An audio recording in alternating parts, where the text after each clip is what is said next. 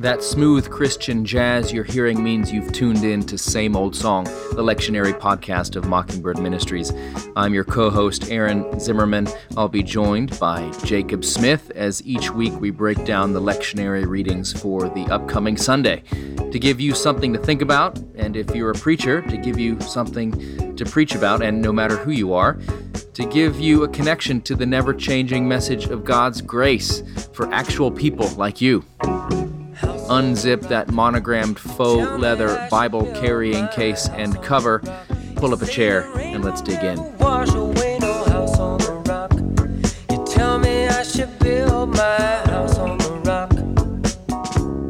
Well, Jake, Advent is here. The first candle is preparing to be lit on Sunday.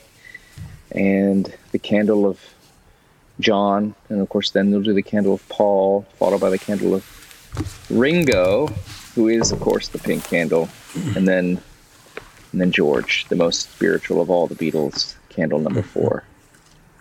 Yep, all getting ready for what? Um, what are we getting ready for in Advent? What is that that's coming? Gosh, well, uh, for New Year's uh, Eve, for New Year's yeah, Eve, for the for Year's Eve, uh, that's right. The arrival right. of Grandfather Frost, Ded Moroz, and Snegurochka, his little snow now we are uh, in the season of Advent, and for maybe our non-liturgical listeners who've just tuning in and uh, discovered "Same Old Song," the best kept secret on all the interweb, um, discovered maybe, by accident. yeah, they're like, "Wait a minute, I thought this was something else." Um, uh, anything but this, but then they've been hooked, you know. So, uh, but what would you say, uh, just briefly, what is the season of Advent?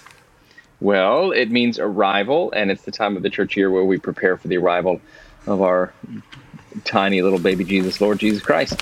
And it is these four weeks of preparation for, for Christmas. Mm. And it is mm. a time mm. that is, a, it's a, you know, people call it a mini Lent. It's uh, kind of um, somewhat penitential. In our church, at least, uh, we put, it's not, you know, in Lent, there's no flowers on the altar, for example. Uh, in the rest of the year, we always have some altar flowers, some pretty arrangement up there. But during Advent, we go to just greenery. So there's something up there, but it's a little bit understated, and that's sort of how the services feel. Uh, it's not the it's it's not Mariah Carey's Christmas album starting with Thanksgiving, going all the way through the end of December. It's uh, it's it's a little subdued, and it's a time of waiting, a time of preparation. It's sort of the liturgical reenactment of getting ready for something before it's arrived. It, it kind of creates space for that um, in the liturgy, in people's lives, and all that. So that's the idea. You got mm. the Advent wreath, the Advent candles. If you do an Advent calendar at home, you sort of a, a getting ready. It's it's like you know, like many things in life. There's engagement before you are married. There's mm. hospice before you die. You know, almost every big thing in life. There's like a it's like a baby shower before the baby comes. You know, you do something in the preparatory phases. So that's kind of what it is. I don't know. Is that did I pass the test? Did you add something to it? No, no I forgot. I well, I there's something I forgot to add, but maybe you can guess what it is. What is it? What is it? What is it? What is it? It is the fact that Advent is also sort of apocalyptic. Like the readings are not about uh, as much about the first arrival of Jesus. They're there a lot of them point to his second arrival, the second coming of our Lord, which we talk about every Sunday in the Creed. We look, we wait for his coming again with power and great glory. But uh, Advent's a time where you kind of smash together the first coming of Jesus Christ and the second coming of Jesus Christ. So um, you're you're you're bringing those both together um, and looking ahead to that. So it's yeah, there's an apocalyptic element as well. Get ready, yeah. y'all look yeah, busy. that's exactly Jesus right. Yeah, that's right. Uh, you can guarantee because he came back uh, the first time, uh, he definitely will come back the second time. And so uh, the uh, readings tend to reflect, and uh, you know the colors tend to be either purple for that mini penitential season or blue. Um, Correct. for the dawn, kind of um, not some would say for Mary, but it's also the dawn, the like early days, and so because uh, Advent reminds us that we are in the midst of what's called the already and the not yet. And, um, and so the best description I use to kind of describe Advent is uh, like five in the morning in New York City. Uh, mm. Five in the morning in New York City, it looks like it's nighttime outside, um, completely nighttime. Um, but it is 5 a.m. It is definitely the morning, and the sun uh, shall rise and the dawn shall break. And so it is uh, reflective of those um, those early co- uh, colors in the morning, and so that indeed uh, the Son uh, in His resurrection is the first fruits, and the dawning of a new age has begun. And I think uh, also, you know, the the blue if you use that color. And really, the Episcopal Church is the only one that uses blue for Advent. Uh, the Roman Church is all purple uh, emphasizing that that kind of penitential penitential season. But um, the blue for us also, it, it's kind of a, it, it, has it's a it's a Sarum blue, so it's kind of in that royal blue family, and uh, the the arrival of the coming King is sort of what we what we're looking towards. Another one of those layers of symbolism. I will tell you, Jake, the paint on the wall behind you in your study at Calvary St. George's is very close to the color that we use for Advent. That's well beautiful. Yeah, well, you're yeah. welcome. I did it. Hey. I had the room painted for that. But uh, um, uh, our readings today are Isaiah chapter 2, verses 1 through 5. And then we move into uh, Romans chapter 13, verses 11 through 14.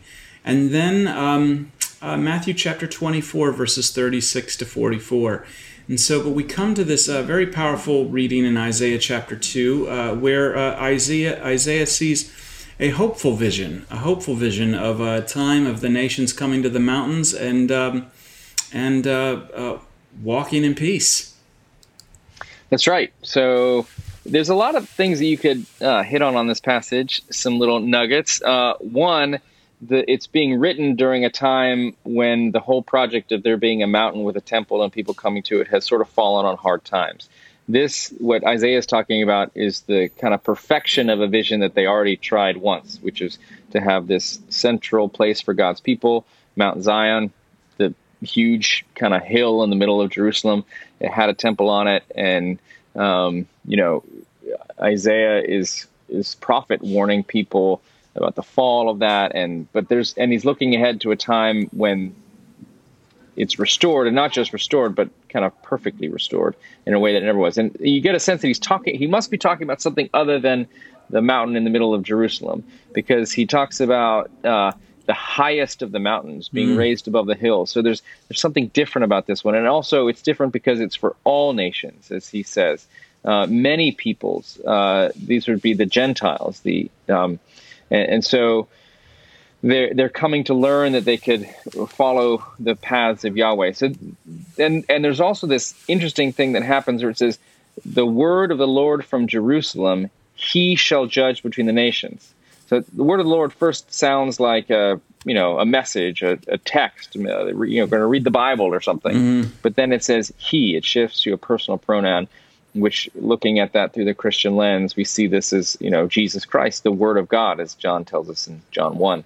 Um, and the result is this beautiful image, the beating the swords into plowshares, and kind of the ending of the human tendencies to want to destroy each other. So, you know, you, you think about bringing all nations into one place, you bet your bottom dollar they're going to start fighting.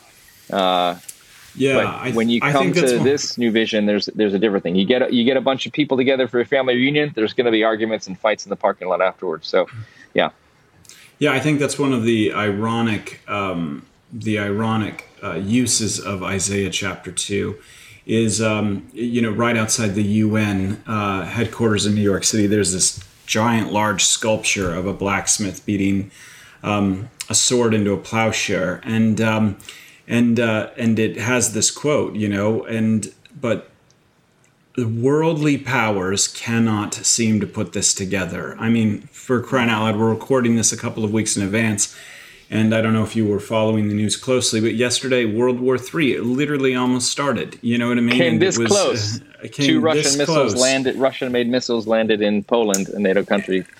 Turns and, out they were um, maybe Ukraine's anti-missile uh, yeah. defense, but so, nevertheless, but this is this is not possible. Um, this is not possible on our own terms because the human heart is beyond wicked, and indeed we need to come to that hill that draws all nations um, and uh, where the word of the Lord took flesh and uh, died for us to bring about peace. And uh, this is this is really the idea I think that comes at the end of the passage. House of Jacob, come and let us walk in the light of Yahweh. I mean, the mm. point here is that the house of Jacob is not walking in the light of the Lord, and the truth is is that on our own none of us are.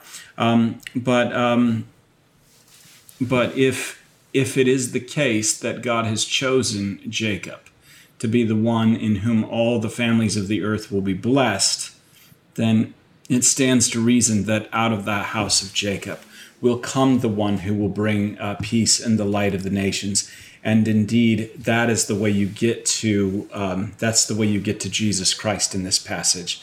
That's the road. Uh, the one who is now no longer on Sinai, but specifically the Mount Zion, which is a mountain of peace that draws all the nations to himself.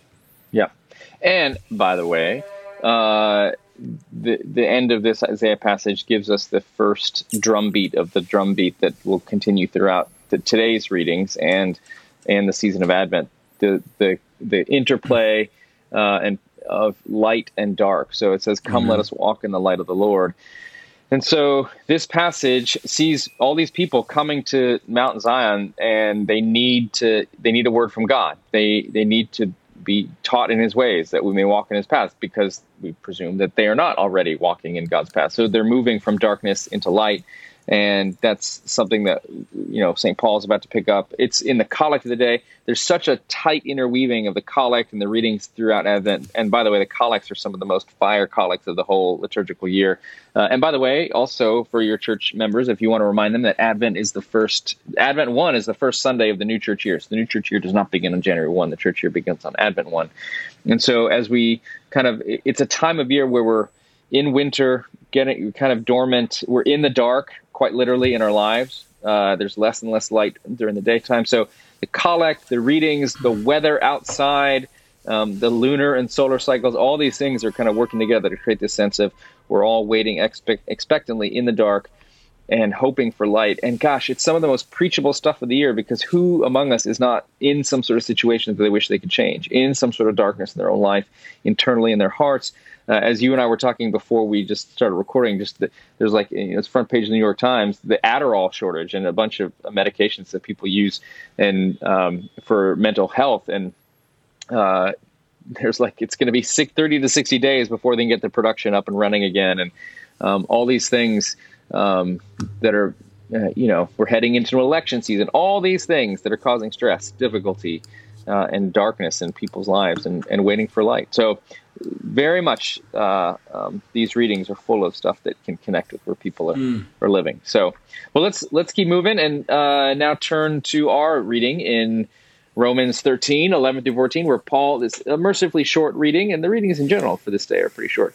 Um, Paul says to wake up from sleep, and he says, lay aside the works of darkness, put on the armor of light and then seems to give me a hard time for what I'm planning to do on New Year's Eve. He says, no mm. reveling, no drunkenness, mm. no debauchery, no mm. licentiousness, um, and uh, instead put on the Lord Jesus Christ. Is this just a huge wet blanket, Jake? What's going on here? No, but uh, unfortunately, this is how it's oftentimes preached, um, and so I, I, can't I can't help every time I come to this particular text uh, Romans 13, verses 11 through 14, and think about that great, uh, you know, piece of American wisdom that's come from a bumper sticker uh, that says, uh, Jesus is coming back, so look busy. Yeah. know? and so wake up and look busy. And uh, that is to misunderstand what St. Paul is talking about here. What St. Paul is talking about here is not about piety. That's not what he's getting at. What uh, St. Paul is actually getting at is um, is the reality that your time and your life is short. Uh, mm-hmm. You know, we are uh, we we deal with that uh, daily as clergy, and uh, um, I was talking about that earlier this week with some people. There is something within us that thinks that we're going to live forever and everything's going to be just fine. And um, but the truth is, is that nobody knows uh, how many days they have.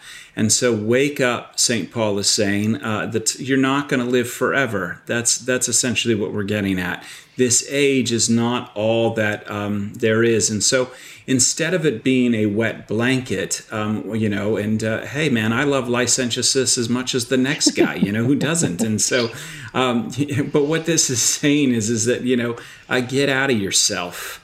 Um, what what tends to, to, you know time is short indeed, but uh, you know when you're living it, it can seem long.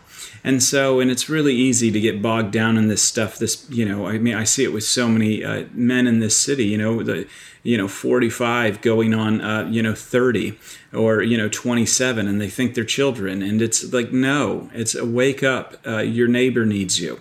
And so, uh, this is this is what it's all about. Um, you know that 1980 musical Fame about a performing arts high school in New York City? Uh, yeah, I'm gonna live the, forever. I'm gonna live forever. I'm gonna learn how song. to fly. Great Hi. song, but didn't work. Um, mm-hmm. And I just want to just no ambiguity here. I do mean Fame, the musical, not the Financial Authority of Maine. Also, same acronym. So let's just get that clear right from the get go. Thanks for clearing uh, that up. Yeah, no problem.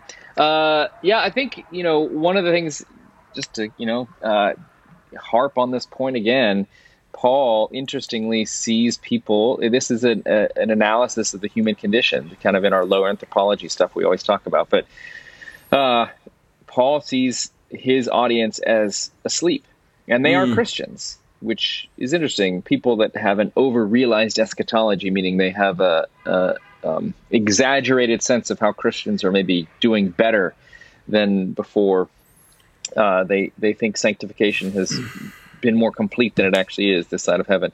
Um, they think that all Christians are awake, and you know, all, but here Paul is showing clearly that no, even Christians can get a little drowsy sometimes, and yeah. we do need to wake up. And that's what Advent is for to kind of wake us up and to yeah. remind us of the great cosmic uh, realities and supernatural realities that, that surround us at all times. Yeah, the, and I mean, I think that's the important thing too. Why Paul is saying to wake up is because the truth is, is that uh, we live um, in the midst of this idea of the already and the not yet. Like already, Jesus has died and is ushering in the new age, and uh, not yet. And so, in this age that there's like this overlap, when darkness seems to have the upper hand, like we just saw the other, we almost went to World War III, or someone we love is struggling with an addiction, or um, um, you know the effects of the lack of Adderall uh, well, uh, sometimes it's just easier to stay in bed, you know?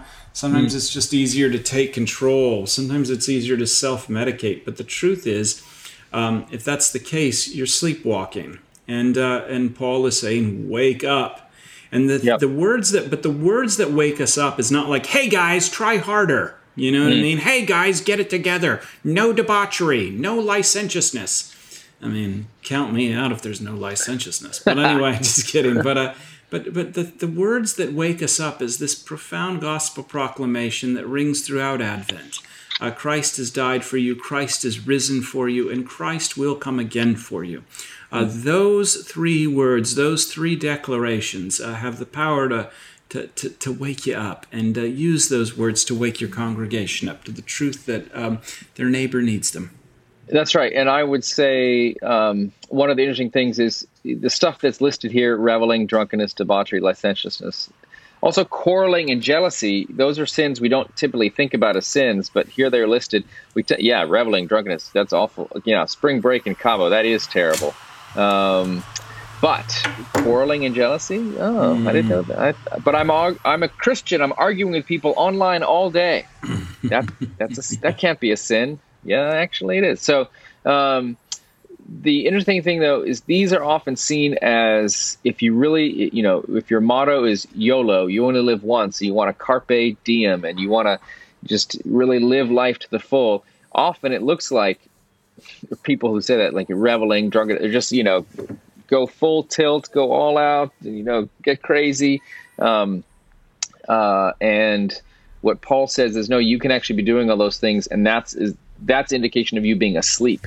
You're actually missing out on what's really mm. real. Um, you're sort of uh, drugged a little bit, and um, if, if whether your addiction is debauchery and licentiousness or your addiction is quarreling and jealousy, which means arguing with other people and measuring yourself against other people and envying them, um, and you can do that in a spiritual setting as much as you can do that in a sort of secular worldly setting. So all of that um, is is indication of you're asleep and you've mm. missed the fact that Jesus Christ, the Logos, is is in all, above all, loves you, will redeem you, will save you, and uh, and is coming back. So.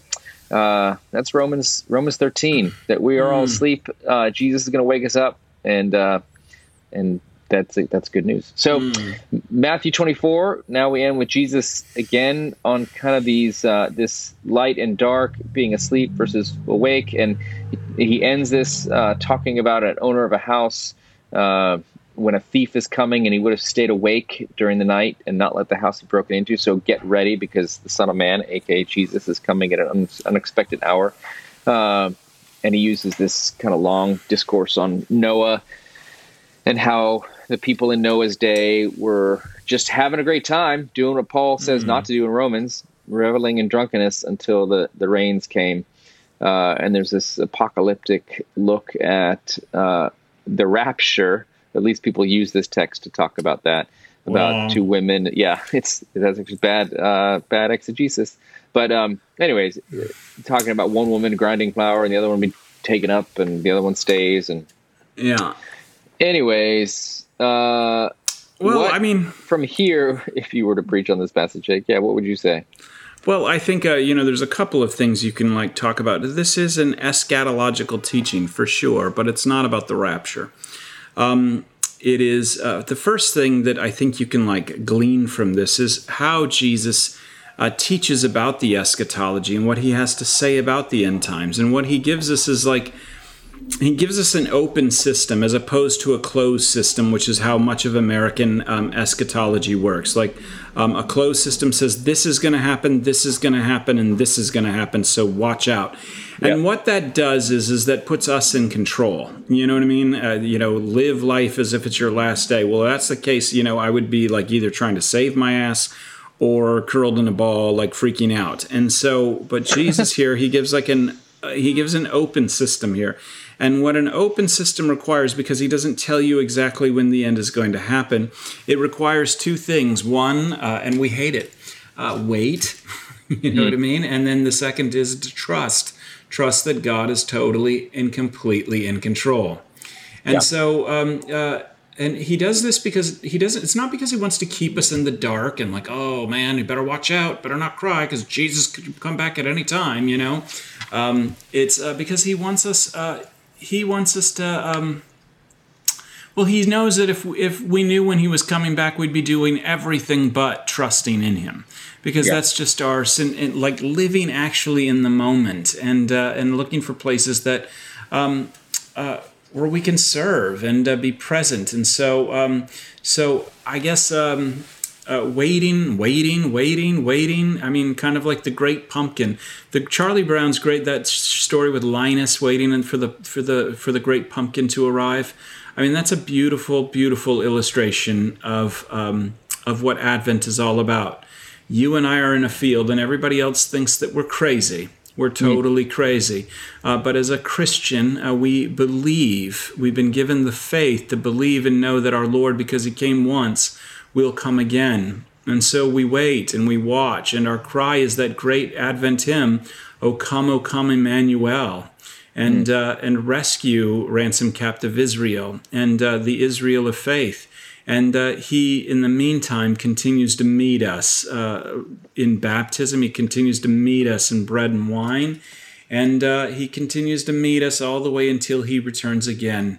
And he meets us in those means uh, a preacher, your job too to preach, um, so that um, so that uh, you can wait patiently and know that He's for you in the midst of it. Yeah, and uh, as you prepare to preach uh, for Advent One, make sure you listen to the Rage Against the Machine song "Wake Up," where Zach De La Rocha just screams That's over and over good. at the top of his lungs, "Wake up!" And that'll put you in the exact right spirit. There's some serious uh, Advent energy good. there. Fleming might be our, said, that might be our offertory. Fleming Rutledge said to prepare for Advent, you should read The Road by Cormac McCarthy, which oh. is like oh. dystopian post nuclear apocalypse. And she's uh, kind of not wrong. So no, it's, it's looking totally for right. light in the darkness. And, and you don't, just like you don't get Easter without Good Friday, there is Advent, um, you know, it does put us in the mind of our, uh, the Blessed Virgin Mary, um, now with child, waiting and suffering and dealing with all that. Joseph waiting and suffering and dealing with all that. The trip to Bethlehem, all that, mm. and looking at the ways the people of God, including the Christian Church, is waiting for a redemption that has yet to that has come, but has, yet to come. And um, so, fame, Zach De La Rocha, Advent One. it's a potent cocktail. But have fun there in the pulpit and make sure you preach the gospel. It's good. All right. All right. Well, till See next you week. in Bye, everybody. too. Yep, when we light the candle of uh, uh, Paul McCartney. Somebody's looking, somebody cares. Somebody